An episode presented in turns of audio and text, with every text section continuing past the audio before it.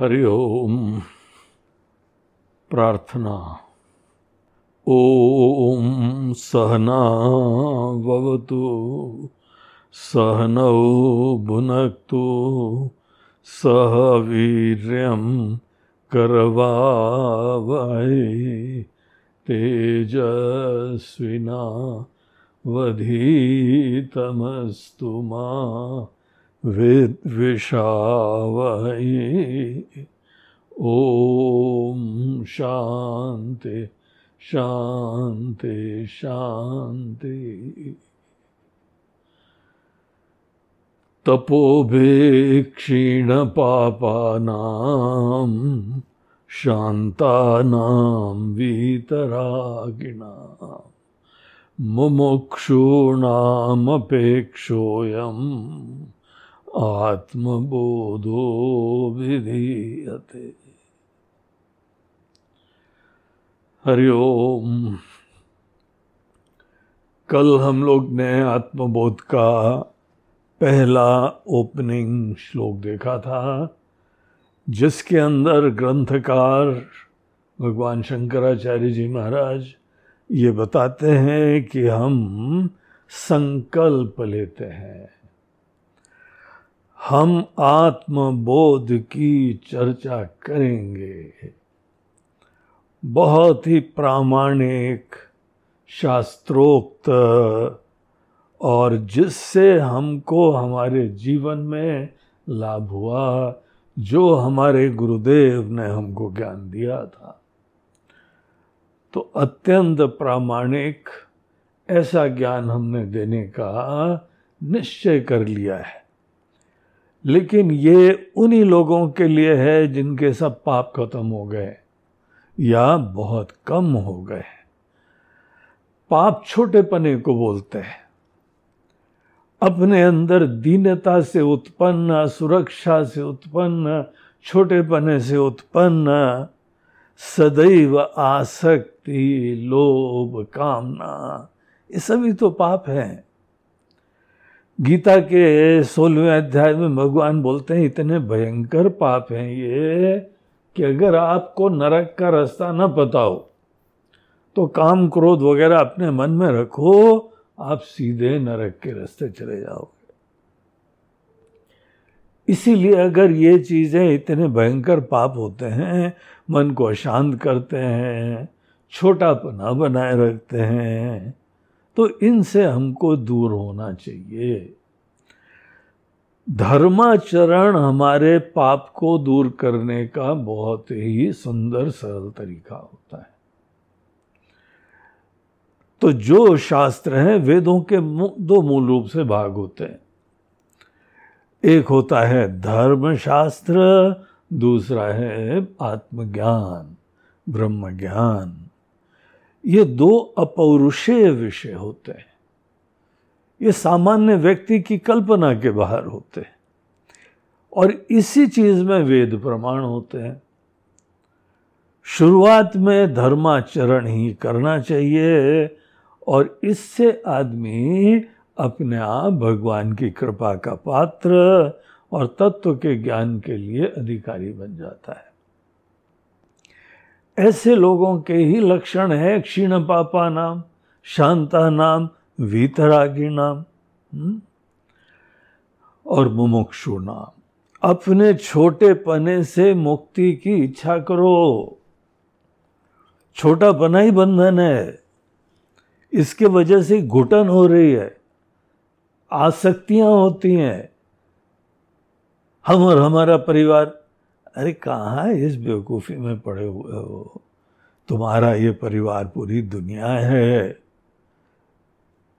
जो ये नहीं देख पाता है, वो छोटे पने के अंदर विराजमान है। और छोटे पने में बड़ी भयंकर घुटन होती है, असंतुष्टि होती है, और दुनिया भर की कामनाएँ, वासनाओं का अंबार लगा रहता है। इसीलिए धर्माचरण करके भगवान पे भरोसा करके आदमी पात्रता प्राप्त करता है। एक शंकराचार्य जी का और ग्रंथ है जिसका नाम है प्रोक्षानुभूति। उसमें पात्रता उत्पन्न करने का तरीका और उन्होंने विस्तार से बताया है। उन्होंने कहा कि स्ववर्णाश्रम धर्मेण तपसा हरितोषणात् साधनम प्रभवेत पुमसाम वैराग्यादि चतुष्टय वैराग्य, विवेक, समाधि, संपत्ति मुमुक्षुत्व ये चार चीज़ें मूल रूप से वेदांत के स्टूडेंट के गुण होते हैं। और नहीं होंगे तो आप कितना पढ़ाई कर लो। सतत पढ़ाई कर रहे हो, चिंतन कर रहे हो, जीवन खत्म हो जाएगा, कब खत्म हो जाए, पता ही नहीं। कोरोना से बच के निकल आए हो, बड़ी कृपा है, लेकिन कब खत्म हो जाए, कोई पता नहीं। अब छोटापना छोड़ो। और आत्मज्ञान मतलब बड़प्पन की प्राप्ति। आप पूरी दुनिया में हैं, दुनिया आपके अंदर है, आप अपने आप में अविनाशी हैं। ये सब बातें, शब्द थोड़ी हैं। इनको जगना होता है। अपना छोटा बना त्याग करने के बाद ही संभव होता है। तो जो जो धार्मिक चीज़ें होती हैं, यज्ञ, दान, तप आदि, ये सब हमारे छोटे बने को दूर करती। गीता के अंदर भगवान अर्जुन को बोलते हैं, अर्जुन, कुछ चीज़ें हैं, कभी मत त्यागना। यज्ञ, दान, तप, कर्म, न त्याज्यम कार्य में वतत ये कर्तव्य रूपा है। यज्ञ होता है निस्वार्थ भाव से कर्म करने की कला। सदैव अपनी गणित, अपना स्वार्थ, हमको हमको हमको हमको आसक्ति में पड़े हुए हो। कहा यज्ञ भाव होता है? ऐसे लोग अगर पूजा भी करते हैं तो भगवान से कुछ कटोरा सामने रख के मांगते रहते हैं। भगवान हमारा कल्याण हो, हमारे परिवार का हो परिवार के लिए भी इसीलिए बोलते हो क्योंकि परिवार से तुम्हारी सुरक्षा होगी ये अपने स्वार्थ की चिंता का एक्सटेंशन होता है। भगवान पे भरोसा करो, पूरी दुनिया को अपना समझो। छोटापना तब दूर होता है। यज्ञ भाव तब संभव होता है। दान जो जो जरूरतमंद है, उनकी सेवा करो। हम्म? और जो तुमको यहाँ पे संत लोग गुरु लोग ज्ञान दे रहे हैं उनकी अनेकों लोग सेवा नहीं करेंगे हमने एक व्यवस्था करी कि कोरोना काल में सब आना जाना सब कार्यक्रम बंद हो गए शिष्यों को अपील करा कि सब लोग थोड़ी बहुत सेवा यथासंभव करो ये तुम लोगों का स्थान है तुम्हारा धर्म का स्थान है, है? यहाँ पर भी लोगों को खाना पीना दुनिया भर की व्यवस्था? बिजली, पानी सब करना पड़ता है। तो थोड़ी थोड़ी सेवा करो। अनेकों लोगों ने करी है लेकिन कुछ ऐसे छोटी बुद्धि के लोग हैं जो वहाँ पे आगे ही नहीं आते। अब सोचते हैं कि ये लोग थोड़ी सी ये सेवा संसारी नहीं कर सकते हैं। कौन सा इनको ज्ञान प्राप्त होगा? ये छोटे पने से कैसे मुक्त होंगे इस दुनिया में? तो ये सब धर्माचरण बहुत आवश्यक चीज़ें होती हैं। यज्ञ, दान और तप। तपस्या अपनी आवश्यकताओं को जो है, अपेक्षाएँ इन चीज़ों को दूर करना चाहिए। ये आपको दास बना देती है, पराधीन बना देती है, कमज़ोर बना देती तपस्वी आदमी के अंदर न कमज़ोरी रहेगी, न डर रहेगा। तो इनसे पाप दूर होते हैं, शांत मन हो जाता है, राग आदि आसक्तियाँ दूर हो जाती हैं। और एक सिंगुलर फोकस रखो गोल रखो, हमारे छोटे पने से, मरने से पहले हम मुक्त हो जाए तभी आपको आत्मबोध प्राप्त होगा, अपनी वास्तविकता का ज्ञान होगा। तो अब हम देखिए इतने फ़र्स्ट श्लोक के बाद सेकंड श्लोक में प्रवेश करते हैं। उसको हम पहले पढ़ेंगे एक एक शब्द उसका हम बताएँगे और फिर उसके बाद उसके मुख्य बिंदु की चर्चा करेंगे। तो आइए हम लोग पहले ये श्लोक को सेकंड श्लोक आत्मबोध का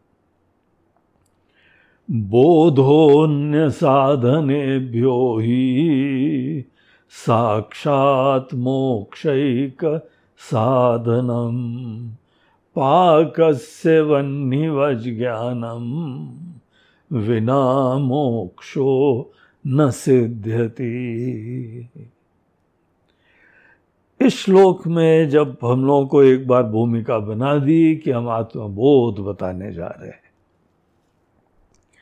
देखिए, ध्यान रखिए, इस ग्रंथ का नाम आत्मबोध है, आत्मज्ञान है। और जब हमको ज्ञान प्राप्त करना है, और ये बात बहुत ही क्लियरली समझ जाइए, आत्मबोध, आत्म का ज्ञान, अपने आप को समझ जाना, आत्मबोध मतलब अपने यथार्थ को, अपनी वास्तविकता को जानना। ये समझ लीजिए, भगवान की सबसे बड़ी कृपा होगी अगर आप अपने आप को जान लेंगे। गीता में भगवान बोलते हैं, अर्जुन, हम ही तुम्हारी आत्मा की तरह बैठे हुए हैं। अगर आत्मा को तुमने जान लिया तो हमको जान लिया। आत्मा के यथार्थ का साक्षात्कार कर लिया तो हमारा साक्षात्कार कर लिया। इतना महत्वपूर्ण और सुंदर ये ज्ञान होता है। अब जब आत्मबोध हमारा गोल है तो बोध ही साधन है। हमको बोध की प्राथमिकता, ज्ञान हमको समझना है। इस बात को ध्यान रखिए। नोट करके रख लो कि अल्टीमेटली हमको केवल अपनी वास्तविकता को समझना है। देखिए, आप तो यही है ना? आप तो एग्जिस्टिंग है, जीवित हैं, इसीलिए आत्मा का अभाव नहीं है। अगर आत्मा का अभाव होता, अर्थात आत्मा की वास्तविकता आपसे दूर होती तब जाके कुछ कर्म करना, कुछ और चेष्टा करना, दूसरे देश और काल में पहुँचना, दूसरी जगह जाना, ये सब चीज़ें तभी लॉजिकल होती। लेकिन हम लोग का विषय क्या है? आत्मबोध, अपनी वास्तविकता को जानना। तो जब ये विषय है आत्मबोध की हम इंपॉर्टेंस समझ रहे हैं।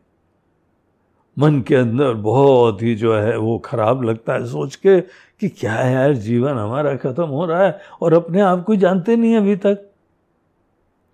और कोई बोले, नहीं नहीं, हम तो जानते हैं अपने आप को। आप खुद सोचिए, क्या जानते हैं? आपका जो नाम है वो तो माता पिता के द्वारा दिया हुआ नाम है। कुछ भी नाम दे सकते थे। इसीलिए नाम आप नहीं है। आप ये शरीर शरीर तो एक दिन छोड़ के चले जाओगे। देखो, किसी की भी अंतिम क्रिया में उसके शरीर को तो यहीं पे हम लोग भस्मीभूत कर देते हैं। है? आपने भी अनेकों मृत लोगों को देखा होगा। शरीर तो यहीं पड़ा हुआ है। शरीर के अंदर जीवंतता लाइफ मैनिफेस्ट होना बंद हो गई है।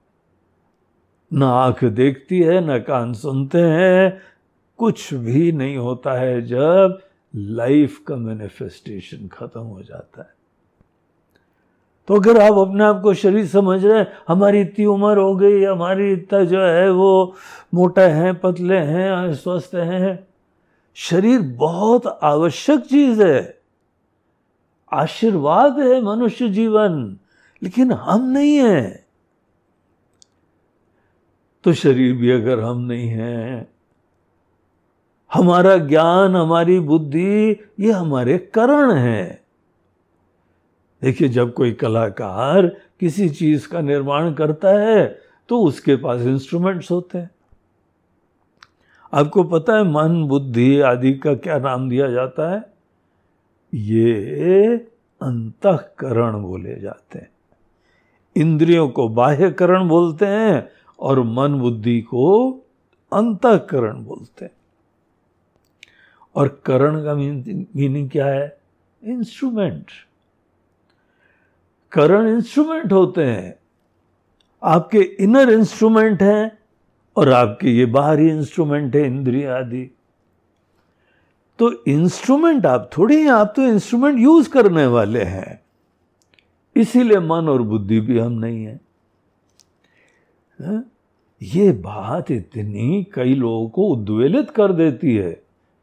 शॉकिंग चीज़ होती है। क्या जैसे कई बार आदमी कोई बड़े नशे में चूर हाँ? उसको अपना आता पता ही नहीं है। हमारी भी स्थिति ऐसी दिखाई पड़ रही है। जीवन गुजर गया ये सतही परिचयों में ही। तो इन सब चीज़ों से फ्री होके अपनी वास्तविकता को जो जानने की इच्छा है, उसमें ध्यान रखिए। अंततः केवल जानना होता है। ज्ञान एक बहुत बड़ा साधन होता है। अनेकों स्कूल में आप बच्चों को भेजते हैं, कॉलेज में भेजते हैं, प्रोफेशनल स्टडीज़ होती हैं। ये लोग ज्ञान प्राप्त करते हैं। ज्ञान मीन्स किसी चीज़ का कॉन्शियस होना। अब बाहर की दुनिया में भी किसी न किसी फ़ील्ड के आप एक्सपर्ट बन जाइए। उससे भी कितना आशीर्वाद होता है, जीवन की गाड़ी चल जाती है। गहराई से आप जब स्पेशलाइज करते हैं किसी ज्ञान में तो उसका आप सेवा कर सकते हैं दूसरों की। हम्म? और उस सेवा के चक्कर में आपके धर्म, अर्थ और काम सब पूरे हो जाएँगे। लेकिन ये ज्ञान हमको मुक्त नहीं करता है, आत्मज्ञान मुक्त करता है। बाहर की सब चीज़ें क्या होती हैं? अनात्मा होती है। That which is not self तो आत्मा के ज्ञान में हमको शांत चित्त होके, जैसे आप किसी चीज़ की भी स्टडी करते हैं, नई चीज़ समझने की प्रेरणा रखते हैं तो चीज़ के अनेकों इनपुट्स आपको प्राप्त होते हैं, दिशा प्राप्त होती है इन्फॉर्मेशन प्राप्त होती है, आप चिंतन करते हैं और फिर उसके उपरांत वो स्ट्राइक करता है, आप समझ जाते हैं। यहाँ पर तो हम विराजमान हैं, हम सतस्फुरित हो रहा है, इस हमको ध्यान से समझना है।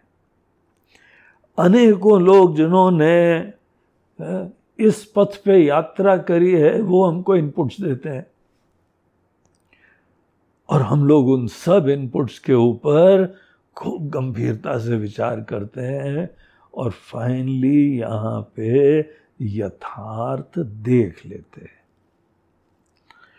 यथार्थ को देख लेना ही ज्ञान हो जाता है। ओ यस आई नो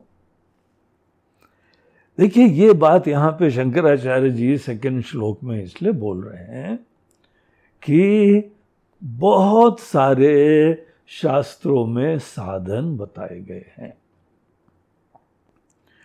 और जितने साधन होते हैं, वो सब शास्त्र ही नहीं बताए हुए और शास्त्र बहुत प्रमाणिक चीज़ होती बहुत आदरणीय होती है? बहुत बड़े बड़े ज्ञानी लोग और अनेकों चीज़ें तो साक्षात परमात्मा ने बताई इसीलिए ऐसा अभिमान कभी मत रखो कि शास्त्र की उपेक्षा करो। सदैव आदर करो। शास्त्र से गुरुवाक्य से सत्य बुद्धियावधारणा सा श्रद्धा कथिता सत्वी यया वस्तुपलभ्यते शास्त्र जो वेद हैं, उपनिषद हैं आत्मज्ञान के जो जो अनेकों ग्रंथ हैं वे बहुत विश्वास करो। धन्य समझो अपने आप को कि आपको ये सब चीज़ें मिल गई हैं। और साथ साथ जो हमको ज्ञान देते हैं, वो गुरु लोग के प्रति। शास्त्र और गुरु के प्रति प्रगाढ़ श्रद्धा, ये बहुत इंपॉर्टेंट चीज़ है, क्योंकि यही तो हमको बताते हैं। अब आप डॉक्टर के पास जाएँ, वो ही तो बताते हैं। आपके हेल्थ के लिए कौन सी चीज़ सहायक होती है? अब उन पर विश्वास ही नहीं करो तो सब बेकार है। जाना ही बेकार है। उनसे टिप्स लेना ही बेकार है। उसी तरीके से जो हमको आत्मज्ञान के बारे में बता रहे हैं, उनकी बातों को बहुत खुले मन से, बड़े विश्वास से उसे सुनो। और उसके उपरांत उस पर चिंतन करो और उन सब चीज़ों का यथार्थ देखो। एक तरफ़ से शास्त्र हमको ज्ञान की बातें बताते हैं, दूसरी तरफ़ से भक्ति बता रहे हैं, तपस्या बता रहे हैं, कुछ पूजा बता रहे हैं, कुछ भजन बता रहे हैं, कोई जप बता रहे हैं? यज्ञ, दान, तप बता रहे हैं कितनी सारी साधनाएँ सुनने में आती हैं। और भिन्न भिन्न लोगों के पास जाइए तो वो लोग भिन्न भिन्न आपको चीज़ों की प्रायोरिटी बताते हैं। जैसा उन्होंने डायग्नोस करा आपको, किसी के पास जाओ तो उनको ऐसा लगता है कि आपने कर्म नहीं करें तो आपको कर्म की प्रेरणा बताएँगे। किसी ने देखा कि आपके मन में उचित भावना नहीं है तो आपको भक्ति की भावना का उपदेश देंगे। तो भिन्न भिन्न अनेकों महात्मा लोग हैं, साधु लोग हैं, विद्वान लोग हैं। वो अनेकों चीज़ें बता रहे हैं। यहाँ पर भगवान शंकराचार्य जी भी, जो बहुत बड़े आचार्य थे, वो भी जो है, हम लोग को अनेकों जगह दूसरी साधना बताते हैं। लेकिन ये भी बता रहे हैं कि देखो, बाकी साधनाओं का भी कुछ ना कुछ रोल होता है। जैसे आप केमिस्ट की दुकान में चले जाइए, बोलिए कि हमको बेस्ट दवाई दे दो। तो बोलेगा हाथ जोड़ के, बोलते हैं, महाराज जी, आप ये तो बताइए कि आपको प्रॉब्लम क्या है? ये हमारे वहाँ जितनी दवाइयाँ हैं, ये जो वहाँ पात्र लोग हैं, जो ज़रूरतमंद लोग हैं उनके लिए सब एक एक दवाइयाँ उनके लिए बेस्ट है। आपका प्रॉब्लम क्या है? आपका गोल क्या है? इसीलिए दूसरी साधनाओं की उपेक्षा नहीं करो। कोई भजन कर रहा है तो हँसी मत करना। कोई तपस्या कर रहा है तो उसका उपहास मत करो। कोई जप कर रहा है तो उपहास मत करो। करके देखो पहले। इनका आशीर्वाद होता है कुछ ना कुछ। तो अनेकों साधनाएँ होती हैं। वो सब साधनाओं का रोल होता है। लेकिन जब फाइनली आत्मबोध की प्राप्ति की बात होती है, उसमें कोई डाउट नहीं है कि हमको अल्टीमेटली आत्मा है विराजमान है। जानने की बात है मात्र। तो ये जानना जैसे जितनी साधनाओं का कल्मिनेशन हो रहा है। सब साधना हमको कोई ना कोई आशीर्वाद देती है। हम ध्यान करते हैं तो एकाग्रता होती है, सूक्ष्म चिंतन होता है, तपस्या करते हैं तो अनेकों पाप खत्म हो जाते हैं विल पावर अच्छी हो जाती है। व्रत करो तो देखिए बहुत अच्छी विल पावर हो जाएगी। हम्म? क्योंकि निग्रह होता है। भगवान की भक्ति रखो तो मन में सेंसिटिविटी प्रेम होता है, शरणागति होती है। ये छोटे मैं को प्रेम में, भक्ति में दूर करा जाता है। किसी और की प्रधानता होती है कि आप गौण हो जाते हैं। इसीलिए ये सब साधनाएँ कोई ना कोई आशीर्वाद देती हैं। लेकिन हम लोग अपनी भाषा में ये कहते हैं कि एक तरफ़ तत्व ज्ञान आत्मबोध और दूसरी तरफ़ से जितनी साधनाएँ होती हैं, सब हमको आत्म ज्ञान के लिए आत्मबोध के लिए तैयार करती है।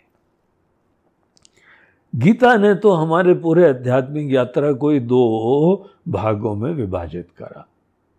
गीता के थर्ड चैप्टर का एक आपको हम श्लोक रेफर करते हैं। लोकेस्मिन दुविधा निष्ठा पुरा प्रोक्ता मया नघ। ज्ञान योगे न संख्या नाम कर्म योगे न योगी नाम। लोकेस्मिन इस दुनिया में हाँ, दुविधा निष्ठा दो प्रकार की कर्तव्यता होती है। एक होती है कर्म प्रधान, कुछ करना है।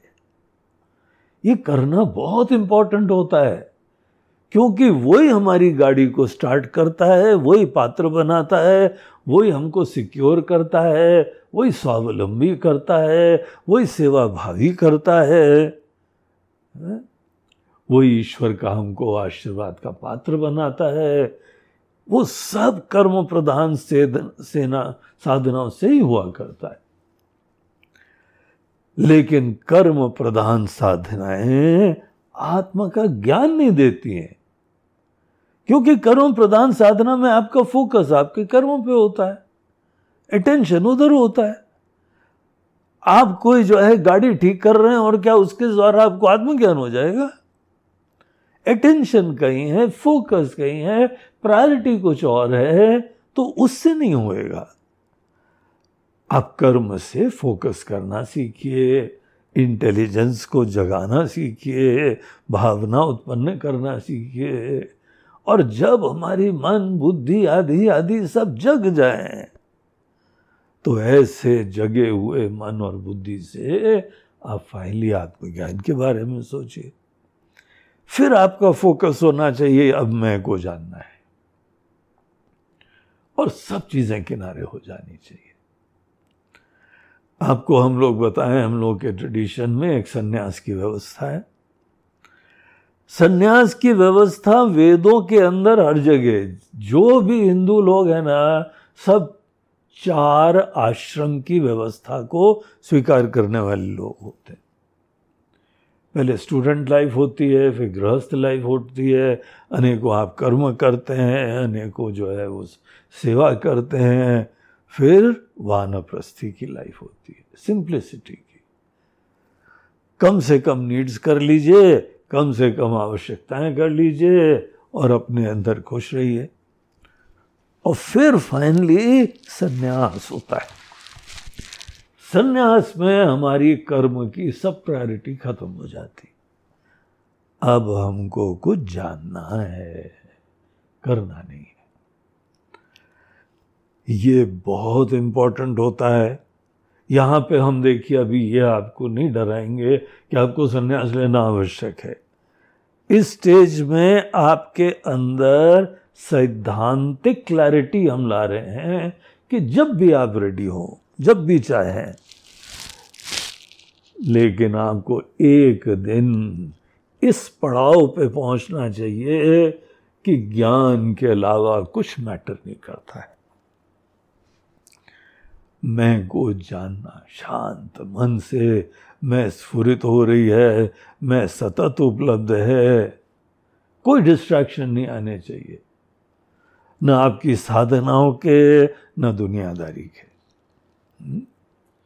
तो इस तरीके से, अब देखिए इस भूमिका के बाद ये श्लोक के एक एक वर्ड्स देखिए। बोधोन्य साधने भ्यो ही बोध अन्य साधनेभ्य। अन्य साधनों की अपेक्षा जो बोध है, जो ज्ञान है जो किसी चीज़ को देख के उसकी रियलिटी, उसके यथार्थ में जगना होता है। इसको बोध बोलते हैं। तो आप तो भी हैं ना, जीवित हैं, आपकी आत्मा विद्यमान है, मैं को ही आत्मा बोलते हैं। मैं रिवील हो रही है ना। इसी को तो जीवन में समझा नहीं ठीक से। हाँ? कोई आपका मान करता है, कोई अपमान करता है तो आप सोचिए, आप खुश या गम क्यों होती है? वो तो सेकंड हैंड इंफॉर्मेशन है। लेकिन हमको पता ही नहीं अपने बारे में। क्योंकि हमको पता नहीं है, इसीलिए दूसरे के शब्दों से हम खुश होते हैं, दूसरे के शब्दों से हम दुखी होते हैं। तो हाई टाइम हमको अपना परिचय प्राप्त करना, ये बहुत प्रायोरिटी हो जाए। उस समय अन्य साधने भ्यो अन्य साधनाओं की अपेक्षा साक्षात मोक्ष एक साधनम। ये डायरेक्ट साक्षात बोलते हैं डायरेक्ट कोई ऑब्स्टिकल नहीं, कोई इंपेडिमेंट नहीं, किसी अन्य साधना की ज़रूरत नहीं होती है। इतनी प्रायोरिटी ज्ञान को देते हैं। यही मात्र एक साधना होती है। और वेदों का भी वचन आता है, ज्ञानात एव तो कैवल्यम। ज्ञान मात्र से कैवल्य की प्राप्ति हो जाती है। वही चीज़ यहाँ पे शंकराचार्य जी ग्रंथ के प्रारंभ में हमारे अंदर क्लैरिटी उत्पन्न कर रहे हैं कि बोधा अन्य साधनेभ्यो ही। साक्षात मोक्ष का साधन एकमात्र यही साधन होता है। और एक बड़े सिंपल सरल दृष्टांत से बताते हैं। बोलते हैं, देखिए, आपको जो है वो दाल चावल खाने हैं। पके हुए चावल को बोलते हैं पाक। पके हुए चावल अब आपको चावल बनाने हैं तो उसके लिए कच्चे चावल लाए उनको जो है पानी से धोया धाया और उसके उपरांत अपने वहाँ पे गैस जलाई, चूल्हा जलाया, स्टोव जलाया, जैसा भी कोई साधन है। हम्म। आजकल के और भी नए नए प्रकार के हीटिंग मशीन्स आ गई हैं। जो भी आप यूज़ करते हो, वो भी इम्पोर्टेंट है। बर्तन ज़रूरी है, पानी आवश्यक है। माचिस आवश्यक है। तो अनेक अनेक चीज़ें हैं, सहायक हैं। अन्य साधन वहाँ पे ज़रूरत है। ये कितना इंटरेस्टिंग दृष्टांत है। कभी किचन में गए ना, कभी बनाने की कोशिश करी है तो वहाँ पे हमको कितने दूसरे मीन्स का सहायता लेनी पड़ती लेकिन पके हुए चावल के लिए मुख्य साधन क्या होता है? अग्नि। अग्नि ही तो चावल को पकाएगी। तो बोलते हैं जैसे देखिए सेकेंड लाइन पाकस्य, पके हुए चावल के लिए वन ही वत वन्नी मतलब अग्नि की वत तरीके से। जैसे अग्नि ही पके हुए चावल के लिए सबसे मुख्य चीज़ है, साधन है। बस उसी तरीके से आप बाकी अनेक अनेक साधनाओं से आशीर्वाद लीजिए। हमको साधनाओं को कैसे यूज़ करना चाहिए कि हम साधन में अटक न जाए? हम ज्ञान के द्वार तक पहुँच जाए, ज्ञान के मंदिर तक पहुँच जाएँ। और ज्ञान के पात्र बन जाए। दूसरी साधनाओं का प्रयोजन ये होता है कि हम ज्ञान के पात्र बन जाए। अनेकों लोगों को हमने देखा है कि बड़े रेगुलरली सत्संग में आते हैं। हम्म? वो लोग सत्संग में भी आएँगे। ये बड़ी आदरणीय बात है, उनकी इज़्ज़त करते हैं हम। सीखने के लिए आगे पहल लेते हुए इनिशिएटिव लेते हुए वो पहुँच जाते हैं। बड़भागी लोग हैं। और साथ ही साथ केवल आना ही नहीं और अनेकों प्रकार के नोट्स लिखना रिकॉर्डिंग करना। ऐसे अनेकों लोग हैं जो रिकॉर्डिंग को अपने मित्रों के साथ बैठ के सुनते हैं। बोलते हैं, दूसरी चर्चाओं से अच्छा एक ग्रंथ को ले लें। चलो हम लोग चार पाँच लोग बैठ के उसका अध्ययन करेंगे। तो इसी में चिंतन कर रहे हैं। लेकिन अनेकों लोग वर्षों तक आत्मज्ञान नहीं प्राप्त कर पा रहे। सोचिए क्यों? क्योंकि ज्ञान की पात्रता नहीं आई है। जो पहला श्लोक है ना, जहाँ पे हमको बताया है कि ऐसे लोगों के लिए ज्ञान हम लिख रहे हैं क्योंकि ऐसे लोग ही लाभ ले पाएँगे। अगर तुमने पात्रता नहीं उत्पन्न करी तो सुन के भी लाभ नहीं मिलेगा। ये प्रॉब्लम होती है पात्रता नहीं लाने की वजह से। केवल आप किताब पढ़ते रहेंगे, सुनते रहेंगे प्रवचन हाँ? उससे आपको कोई आशीर्वाद नहीं मिलेगा। पात्र को आशीर्वाद मिलता है। आप डॉक्टर बनना, इंजीनियर बनना, आप सीधे थोड़े चले जाते हैं इंजीनियरिंग कॉलेज में। आपको पात्र होना पड़ता है अगर ऐसे बर्तन में आप दूध लें जो पात्र नहीं है, थोड़ा भी कोई अन्य पदार्थ लगाओ तो दूध लिया फट गया देने वाले ने जो दिया, वो आपको मिले ही नहीं हम्म? इसीलिए पात्रता बहुत इंपॉर्टेंट चीज़ होती है और पात्रता उत्पन्न करने के लिए दूसरी सब साधनाओं का रोल होता है? ये जो है गीता का आपको वाक्य हम बताएँ, योगिना कर्म कुरंती संगम त्यक्वा आत्मशुद्ध ये योगी लोग कर्म करते हैं केवल मन को शुद्ध करने के लिए। हनुमान चालीसा सुनी आपने? पढ़ी भी होगी, सुनी भी होगी, उसमें एक शुरुआत में दोहा आता है। श्री गुरु चरण सरोज रज, निज मन मुकुर सुधारी। हम अपने गुरुदेव की चरण धूली को लेके, अपने मन रूपी शीशे को साफ़ कर रहे कितना सुंदर दृष्टांत है। ये हमारी गुरु सेवा अनेकों भगवत भक्ति, सब चीज़ों का प्रयोजन मन मुकुर सुधारी। मन रूपी शीशे को साफ़ करने के लिए। अगर भक्ति नहीं कर पाते हो, सेवा नहीं कर पाते हो तो क्यों नहीं कर पाते? सोचो तो। छोटापन है, आसक्ति है, लोभ है, पकड़े हुए हो हाँ? पराया समझते हो। तुम्हारी दुनिया बड़ी छोटी सी है। अब छोटी दुनिया है तो तुम कैसे बड़े हो पाओगे? आत्मज्ञान मतलब बहुत बड़े हो जाना। तो दूसरी साधनाओं का रोल होता है महत्व होता है। इसीलिए छोटापना दूर करना है चंचलता दूर करनी है काम क्रोध आदि विकार दूर करने हैं। हम्म, इसी को बोलते हैं मन रूपी मुकुर साफ़ करना मन रूपी शीशा साफ़ करना।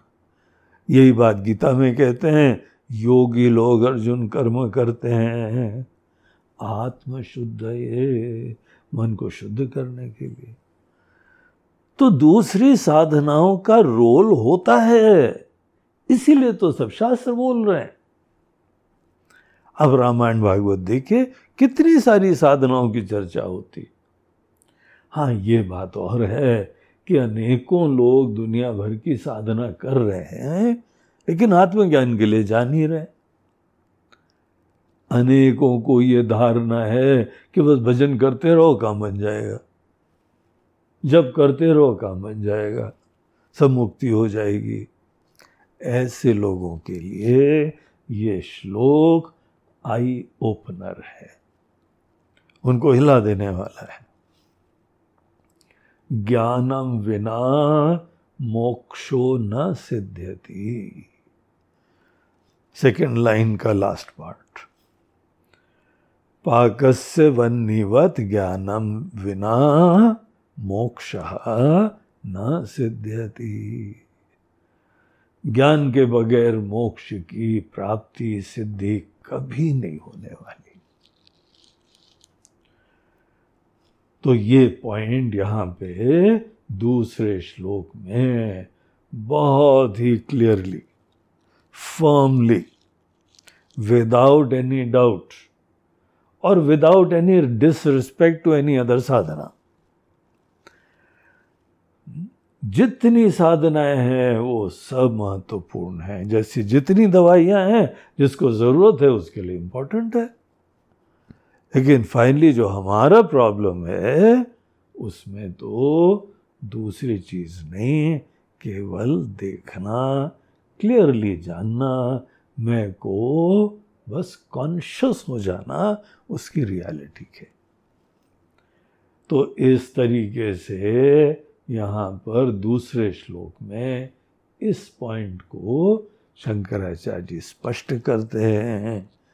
तो एक एक शब्द, बोधा अन्य साधनेभ्यो ही साक्षात मोक्षेक साधनम पाकस्य वन्हीवत ज्ञानम विना मोक्ष न सिद्ध्यति बिल्कुल सिंपल शब्द। शंकराचार्य जी की संस्कृत लैंग्वेज भी बहुत सिंपल है, बड़ी प्यारी है। और जो लोग हिंदी जानते हैं, उनके लिए कोई ज़्यादा मुश्किल बात ही नहीं है सब समझना। तो ये पॉइंट यहाँ बताया गया है। आप भी अपने दिल में प्राथमिकताओं को स्पष्ट कर लीजिए। प्राथमिकता में ज्ञान की अल्टीमेट वैल्यू और बाकी सब साधनाओं की भी रिस्पेक्ट लेकिन दूसरे भजन पूजन ध्यान जब इसका रोल मन को तैयार करना होता है। ये पॉइंट अपने अंदर रख के फिर यहाँ पे क्वेश्चन आता है अरे महाराज जी कई इतने सारे इंपॉर्टेंट कर्म होते हैं। हम्म, तो किसी ने ऐस दो प्रश्न करा। कहते वेद हमको बोल रहे हैं, यज्ञ करो, स्वर्ग कामो यजेत। अगर तुमको जो है कोई बड़ी महानता की प्राप्ति करनी है तो ये यज्ञ करो, ये तपस्या करो, ये कर्म करो, वो कर्म करो। तो कर्म के बारे में वो हमको अगले श्लोक में अपने विचार बताते हैं, प्रामाणिक। और वो हमको मौका देते हैं कि तुम हमने बोल दिया है, इसलिए स्वीकार मत करना। प्रश्न पूछो, विचार करो, और तब जाके ज्ञान की प्राप्ति होगी। इस तरीके से ये यहाँ पर दूसरा श्लोक जो है, आत्मबोध का ये क्लास इसके द्वारा समाप्त होती है। ॐ पूर्णमदः पूर्णमिदं पूर्णात् पूर्णमुदच्यते। पूर्णस्य पूर्णमादाय पूर्णमेवावशिष्यते। ॐ शान्ति शान्ति शान्तिः। हरि ओम श्री गुरुभ्यो नमः। हरि ओम नमः पार्वती पते। हर हर महादेव। हरि ओम हरि ओम। ये क्लासेस विशेष रूप से हम अपने आश्रम परिवार के सदस्यों के लिए दे रहे हैं। आश्रम परिवार एक छोटा सा ग्रुप है जो कि आश्रम में नियमित रूप से मंथली कुछ सेवा भेजते रहते हैं। और ये भयंकर कोरोना का काल आया, उसके बाद भी हमारी दाल रोटी यहाँ चल रही है। तो हम बड़े उन लोगों के प्रति ऋणी हैं, अहोभाग्य है आप सबकी सेवाओं के लिए। आपको बहुत बहुत आशीर्वाद, शुभकामनाएँ। हम जो मिनिमम दे सकते हैं, वो आपको यही सत्संग और ये ज्ञान इन क्लासेस के द्वारा हम दे रहे हैं। इन्हीं लोगों के लिए मंथली सत्संग भी हम देते थे और उसी श्रृंखला में हमने बोला था, आपके लिए बीच बीच में क्लासेस भी हम देंगे। तो आपकी सेवा के लिए आपको बहुत साधुवाद और जो लोग अगर आत्मज्ञान आप प्राप्त करना चाहते हैं, बड़े होना चाहते हैं, आप भी यथासंभव सेवा करिए। सेवा जो करता है, साधुओं की, सन्यासियों की, आश्रमों की, गुरु लोगों की, वही तो ज्ञान प्राप्त करेगा। इसीलिए ज़रूर इसके सदस्य बनिए, हमारे वेबसाइट में जाइए, वहाँ परिवार नाम से एक लिंक होगा, खोलिए, छोटा सा फॉर्म भरिए, नाम पता भरिए। और कितनी सेवा आप दे सकते हैं, वहाँ पे ऑप्शंस भी दिए होंगे। तो अवश्य करिए और भी धर्मनिष्ठ लोगों को बताइए। ये सब धर्म के स्थान आप ही लोगों के हैं। स्वामी जी लोग भी आपके ही हैं। सबकी सेवा करते रहो, जिससे हम भी आपको ऐसा सब ज्ञान आदि देते रहे। हरिओम